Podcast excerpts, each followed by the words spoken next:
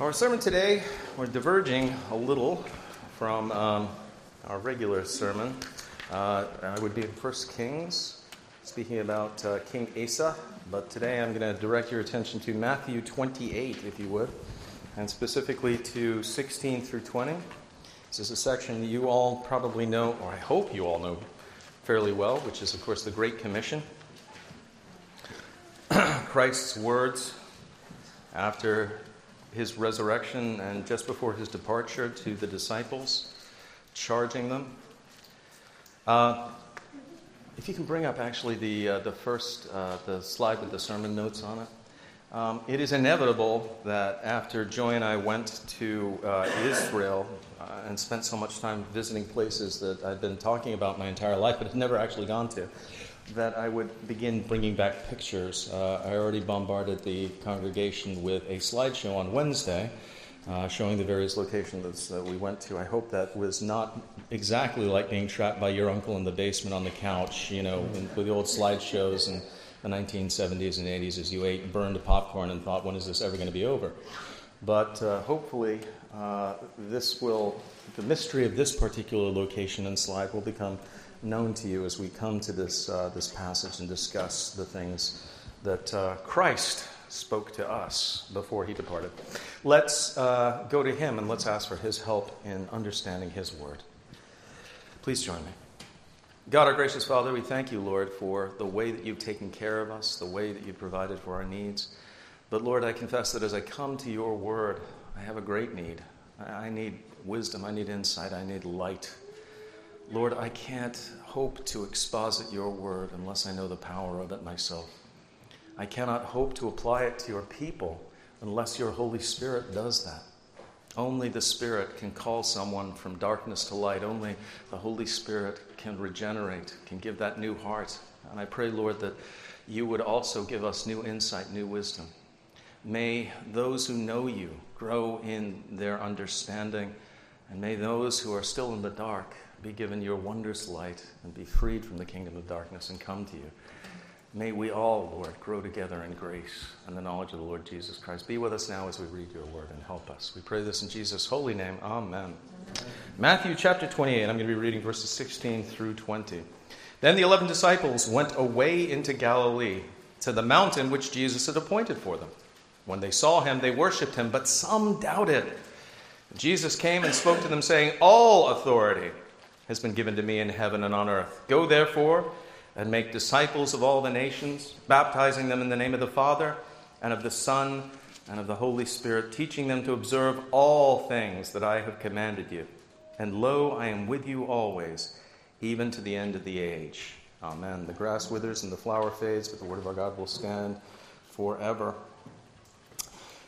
When we went on our trip uh, recently to various biblical sites and also uh, Cyprus and Istanbul. Uh, the first place that we stopped at on our cruise to the Holy Land was the city of Ephesus. That city that had become the, the hub of Paul's ministry for three years until there was that silversmith's riot that you read about in the second portion of Acts chapter 19, a riot uh, which made it a good time for him to move on to do other ministry in Macedonia and have other people take over the ministry that he's established there. Ephesus, I have to tell you, going there was absolutely amazing. I, I, I, loved every moment of it. From the moment we arrived to the moment that we left, I wish I could have spent more time poring over everything. I, I wished, I wished so fervently that I brought a Koine lexicon with me because everything is inscribed with Koine Greek. And whereas I learned the little letters, the, the you know the lowercase uh, to read in that, everything is in uppercase. It's it's really helpful. So I don't know why the Greeks were always shouting, but apparently that's what they were doing. I'm glad some of you got that. Anyway, moving on. The uh, but it was just it was amazing to see. Uh, we I, what made it particularly amazing was the fact that Ephesus was only really uncovered in the 20th century. And in fact, it's really still being uncovered. There's still uh, major sites within the city limits that haven't been excavated at all. For instance, the stadium is still under, you know, feet and feet of accumulated dirt. Uh, the theater is still being put back together. There was a giant crane that was there to move the blocks that people would sit on uh, back into their original locations and so on. Um, so you were seeing when you went there, the artifacts, pretty much, although obviously they've been broken in earthquakes and things like that, but you were seeing them as they were, and you really could imagine the city I think, as, as Paul would have seen it, looking down towards the harbor and so on, and then the theater and all the other buildings and so on. The next biblical stop was, was Patmos, and that was the island that John the Evangelist was exiled to. And the big attraction on Patmos uh, is the cave of the apocalypse. This was the cave the tradition says John lived in, and the cave where he was at when he received revelation from the Lord Jesus Christ, where the Lord told him to write and he, in turn, uh, spoke these words that the Lord had given him to Prochorus, his secretary, and that was put down in the book of Revelation. Unfortunately, unlike Ephesus, however, in Patmos, this location, this cave, had been a center of Eastern Orthodox devotion for over a thousand years. And a church had been built upon it, and the cave itself was not what, you know, you, you, guys have seen, or I hope you all, sorry, have seen caves. You've been in them, you know what they look like, or how dark they can be, and so on. Well, this cave was absolutely unlike other caves that we would naturally see. The cave was, was crammed full of icons and candlesticks and crosses and lamps and gold and velvet. Uh, everywhere you looked, there was some object of, of Eastern Orthodox iconography and so on that was very well. You weren't supposed to take pictures in the cave, but it was hard to, you know, aim your camera any place that there wasn't a second commandment violation, uh, an image of Christ, for instance, uh, right there, or what they felt that he looked like at various stages in the development of Eastern Orthodox iconography. Uh, it was almost impossible to make out the natural features of the cave while you were there. We also began to encounter, um, in a way that we hadn't at Ephesus, a superstitious reverence for places and objects on the part of the pilgrims who were going there. They literally thought they were gaining a blessing, these people who had come to the cave, that would solve their physical problems. If they were sick, they felt that by, by touching these things, they would be healed uh, and that they would be helped, more importantly, to enter into heaven, that their salvation would progress merely by being there and touching things and lighting candles, that the very cave itself had a supernatural power because John had been there at some time.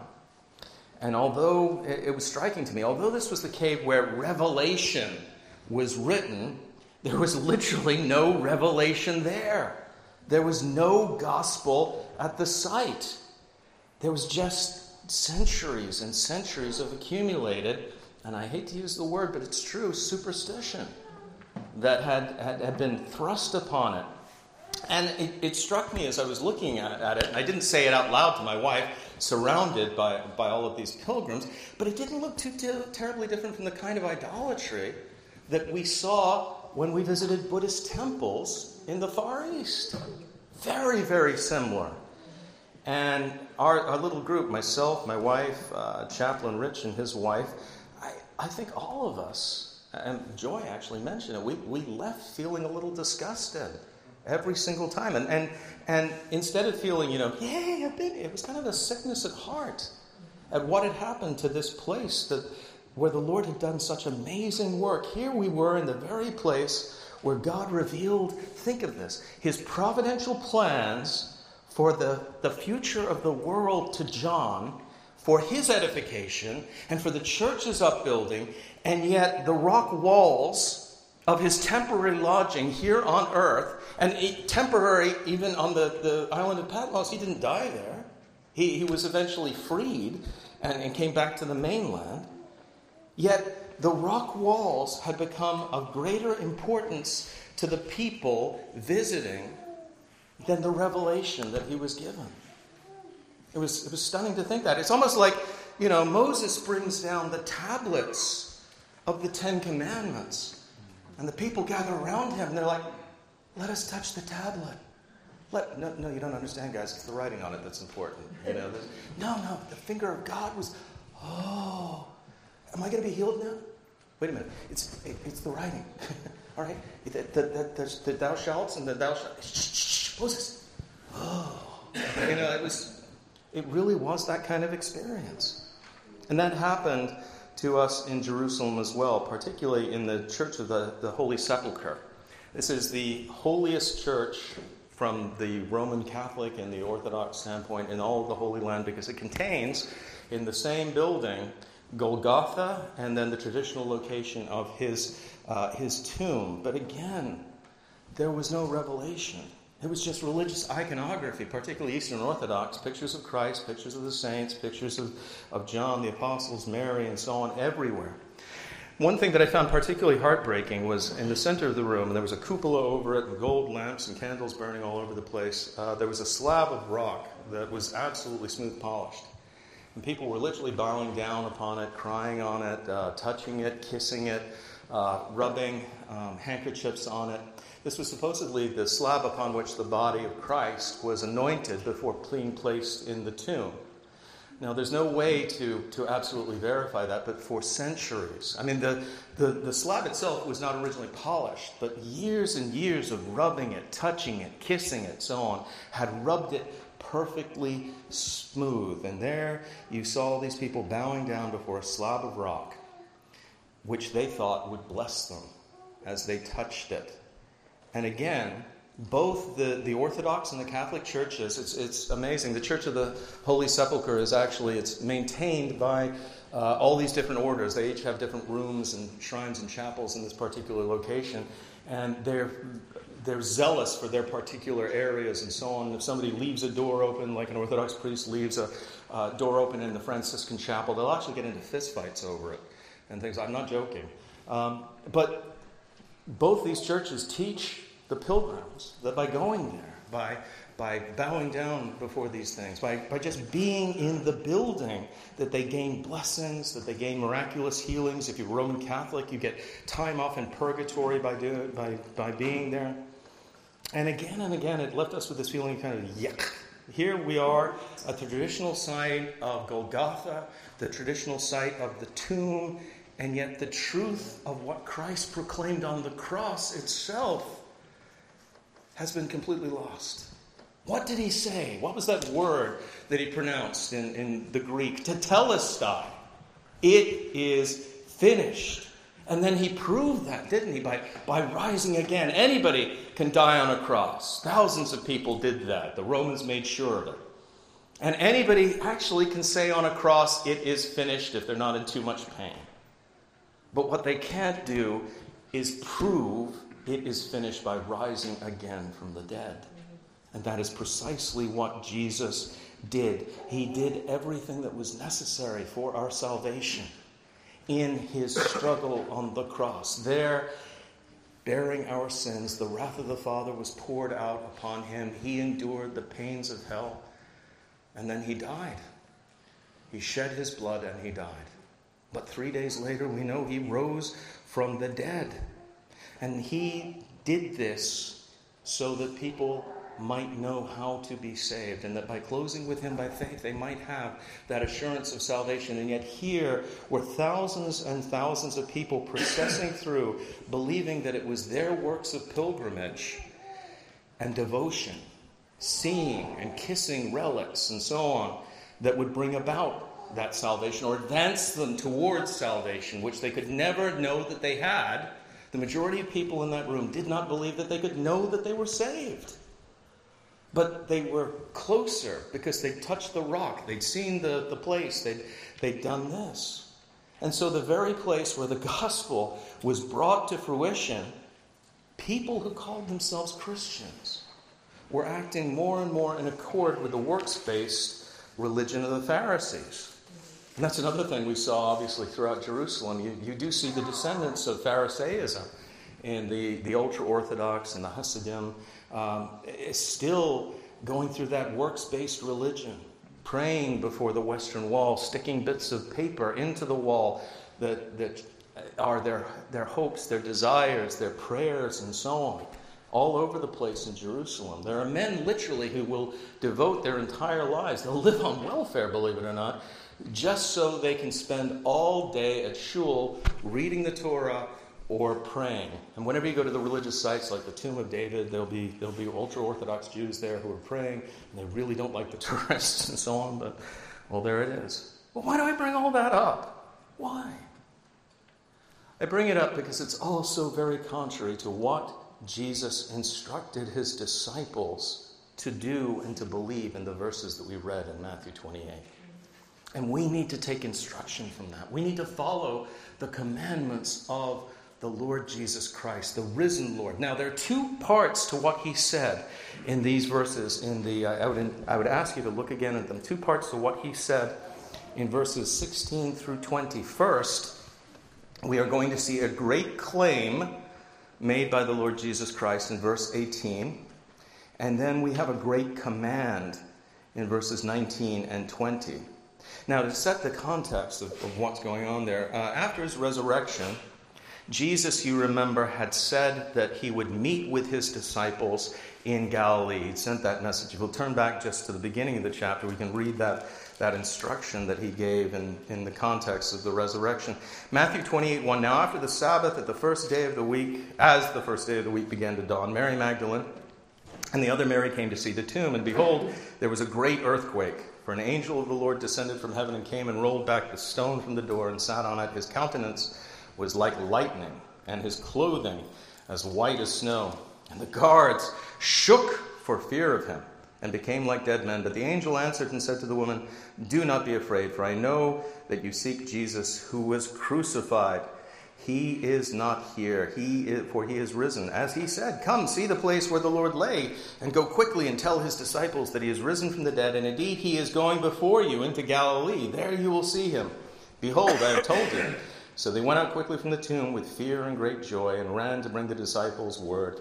And as they went to tell his disciples, behold, Jesus met them, saying, Rejoice! So they came and held him by the feet and worshipped him.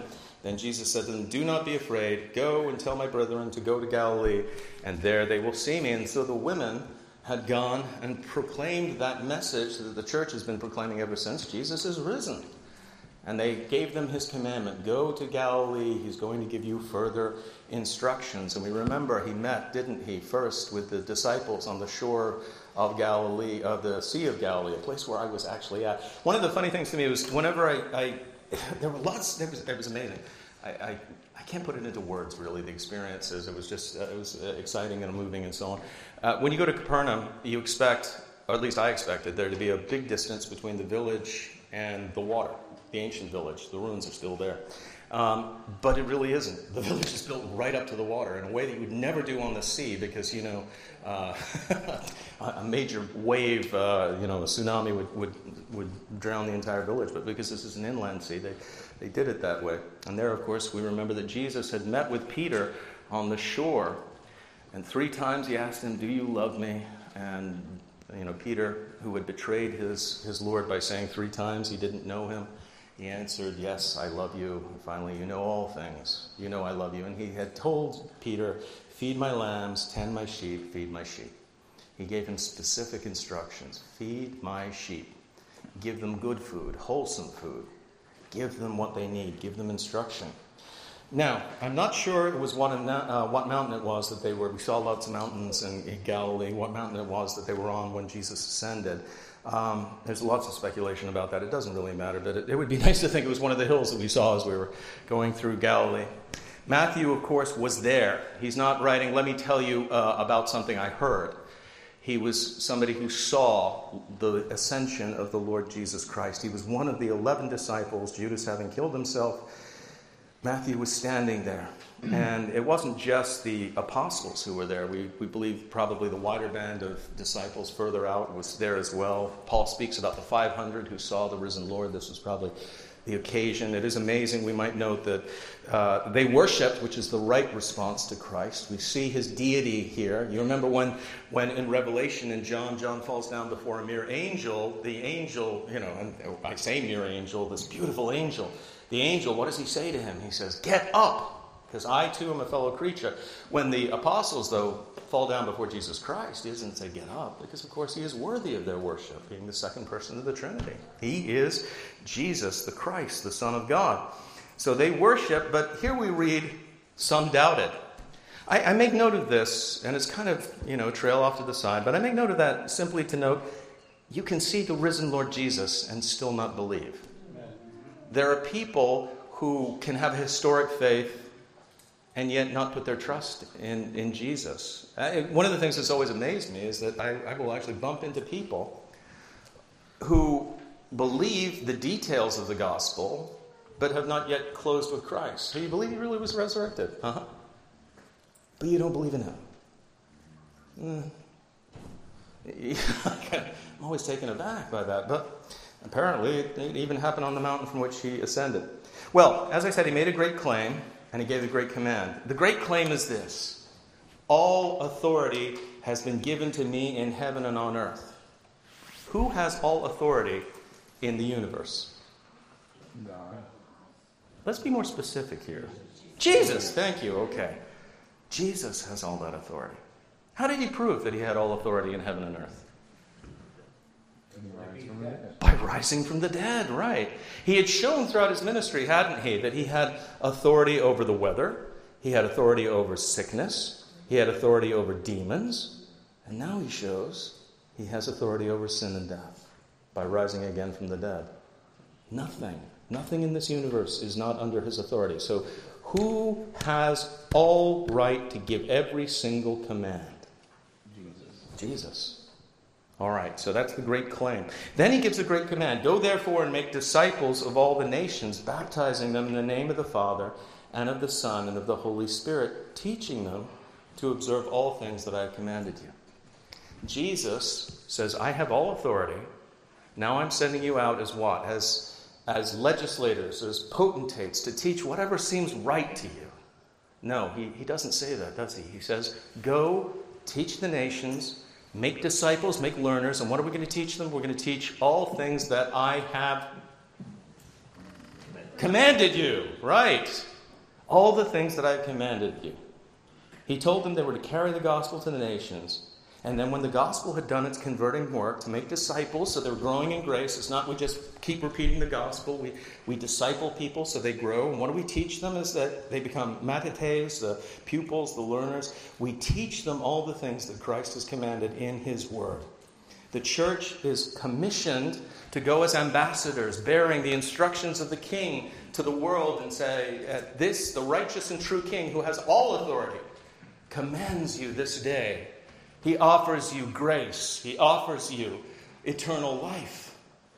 And here you need but enlist with Him, trust in Him, become His. And all of these things are yours. That's our calling, brothers and sisters. This, all things, though, that he says, all things that I've commanded you, is extremely important. It means that ministers like me are not allowed to selectively edit and leave things out.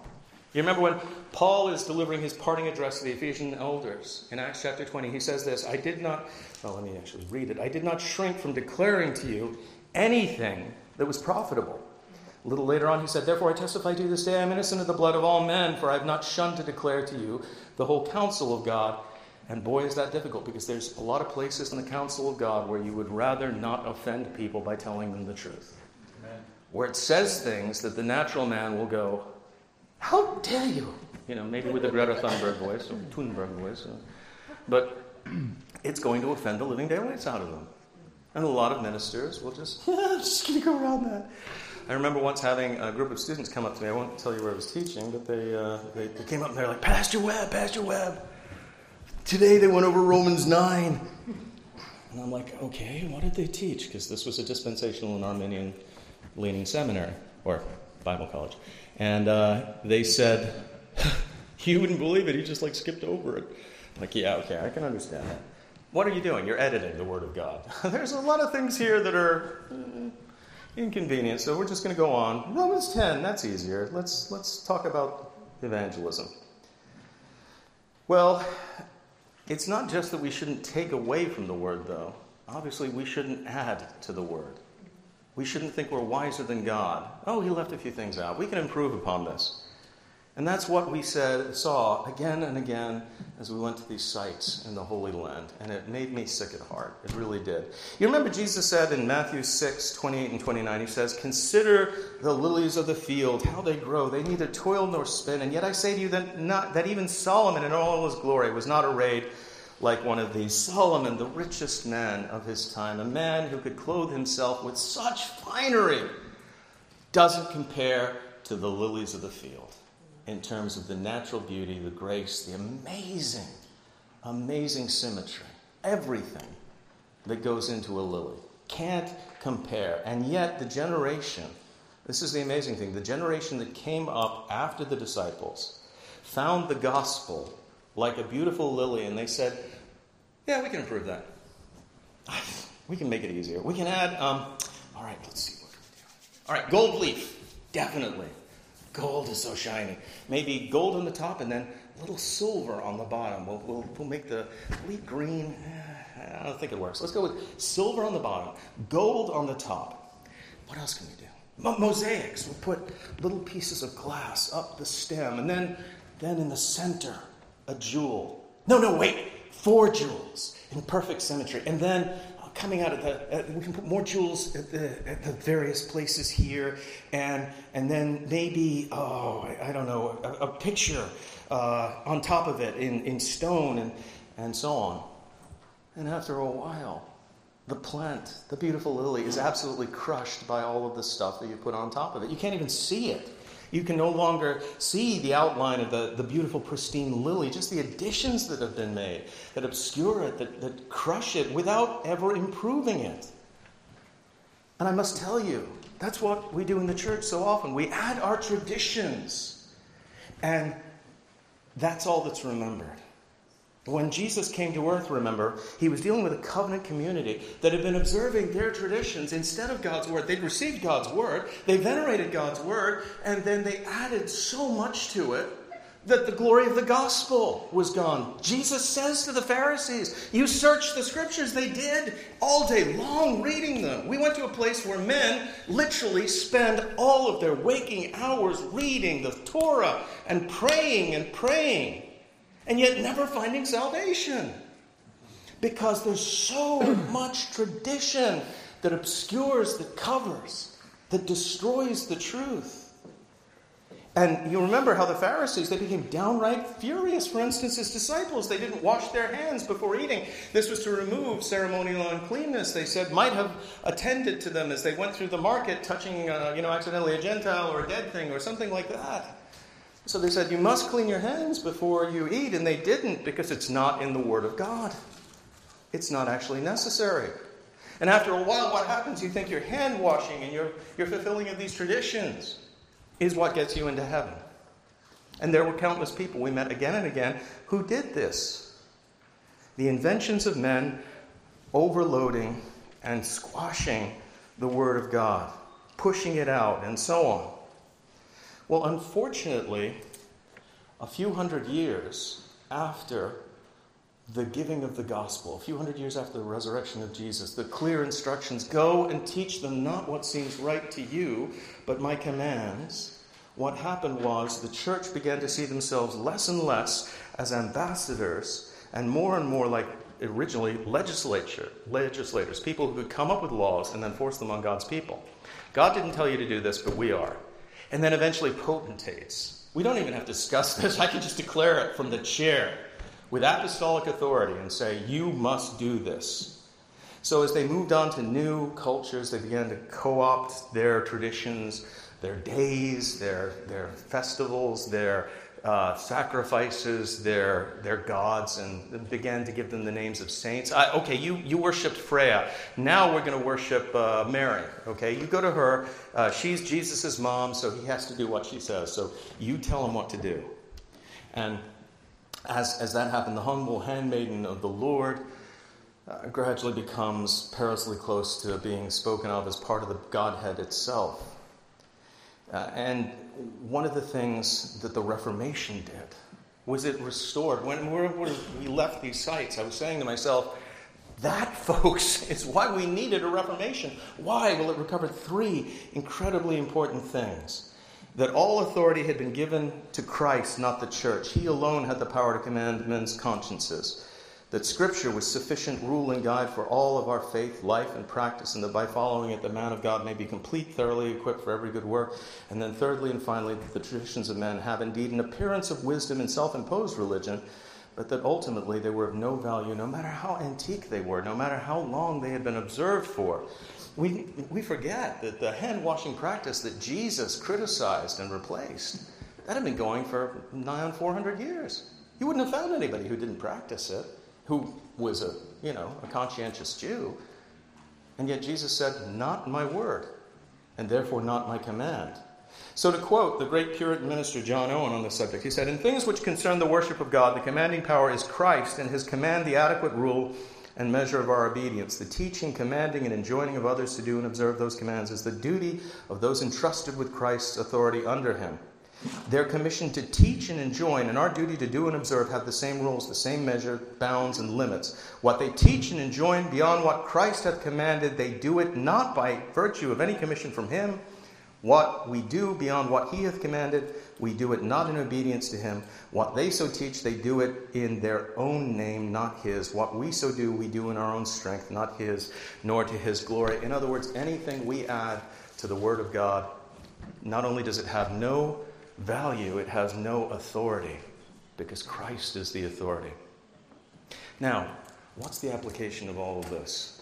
Well, I picked this picture. It's from our trip. It was actually taken in Capernaum as, as the background for a reason, and I need to apologize to Ty uh, for getting rid of her background, but uh, I, I, needed this one. All right. Um, those of you who were uh, in the slideshow, do you remember what's at the very center of these rings? Yes. That's Peter's house. That's the place where Jesus healed Peter's mother in law. Okay, this is the place that was probably the center of Christ's ministry while he was in Capernaum. That's the original circular wall. You can see the outline of it. And there's a modern, giant modern church that's been built over it in 1990 that has a perspex window. You can look down into it.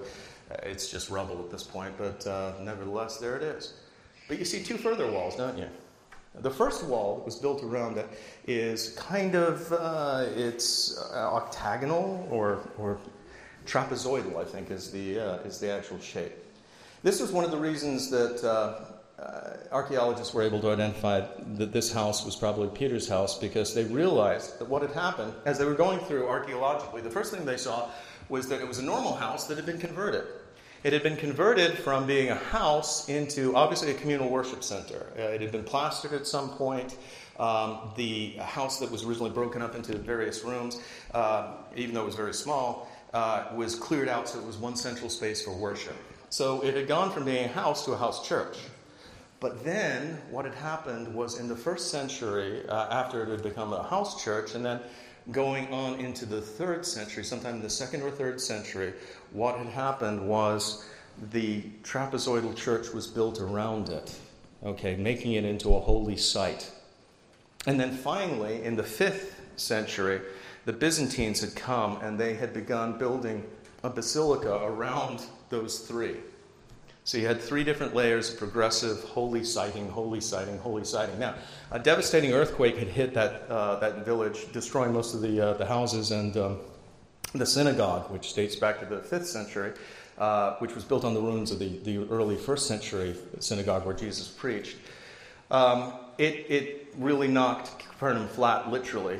And then, of course, you had uh, Muslim invasions. But had that not happened, what would have happened was eventually you would have a church like the Basilica of the Holy uh, Sepulchre above it, you know, and all of these accoutrements all over it gold and, and iconography and so on. But what had happened? Well, gradually, stage by stage, what had once been a house and then a house church which isn't particularly bad, a place where the gospel was proclaimed in the first century, had become a shrine that pilgrims came to in order to be near this place that Jesus had once lived. And I have no doubt that had Capernaum not been devastated, as I said, it gradually would have grown into this, this monstrosity. I, I say this let this be a warning to you.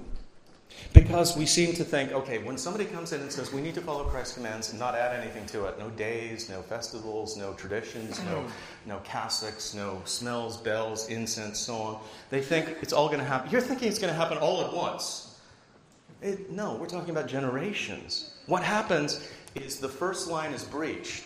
The line between don't do anything I don't tell you to do, and I think I can improve on this and make it better what we think is first, this will this is harmless and it won't hurt. And so we step beyond that line. But the moment that we do that, the don't do anything that I don't tell you to do, teach them only that which I commanded has fallen. It's like when a kid first begins to disobey and isn't stopped. You understand what I'm saying? Once they've breached that line, they're like, hey, I got away with that. Got away with that too. And then eventually, you know, they're leaping and bounding in terms of the, the sins that they are committing because they weren't stopped to begin with. They didn't stop at the line of don't do the things that we don't tell you to do, and so on. And that's what happened. The second wall uh, appears, and then generation by generation, all of this stuff builds up. And what happens? The gospel disappears. Now, the American evangelical church doesn't have all the iconography, or maybe it does.